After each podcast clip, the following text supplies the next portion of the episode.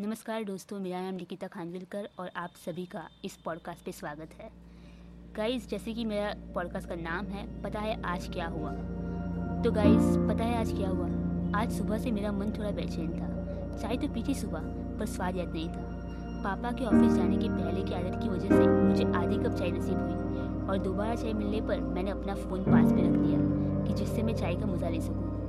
नौ बजकर पंद्रह मिनट हुई थी। पापा ने अपना मोबाइल लिया, चश्मा पहना और घर से निकलते वक्त आखिर में रुमाल चेक किया और वो ऑफ़िस के लिए निकलने से पहले बोले एड्रेस व्हाट्सएप किया है।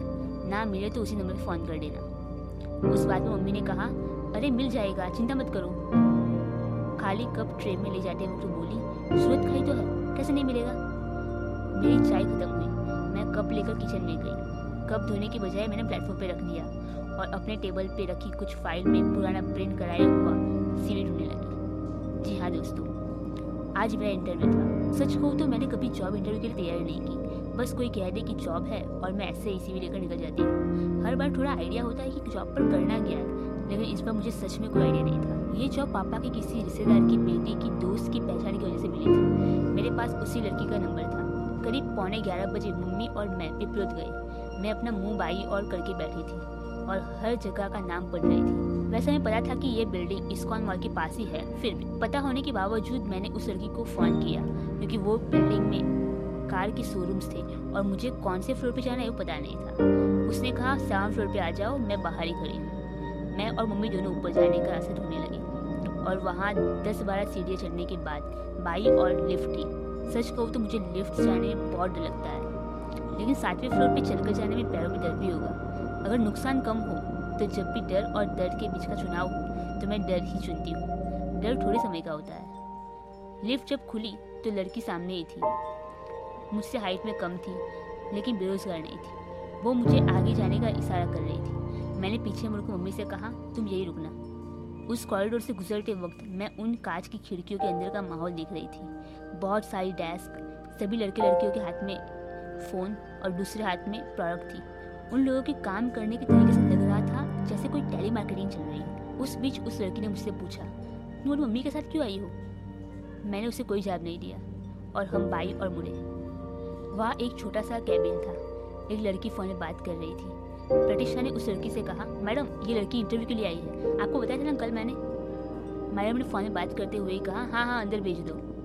मैं अंदर गई और प्रतिष्ठा बाहर। मैं कुर्सी के पास खड़ी थी तो उसने बैठने को कहा। उसने फ़ोन रखते हुए पूछा, सीवी, मैंने उसे सीवी दी। उसने आगे पूछा, पहले कोई जॉब की है? मैंने झूठ बोल दिया हाँ एक फाइनेंशियल एजेंट की ऑफ़िस में जॉब की है। प्रोडक्ट सेल कर सकती हो? मैंने कहा हाँ कैसे करोगी? मैंने थोड़े समय तक कुछ जवाब नहीं दिया। उसने उसके चश्मे के ऊपर से मिरर देखते हुए बोला, बोलो। फिर मैंने कहा कस्टमर को प्रोडक्ट के फ़ायदे के बारे में बताकर, फिर भी वो लोग नहीं माने तो क्या करोगी? उसने पूछा दो प्रोडक्ट कंपेयर करके मैंने कहा।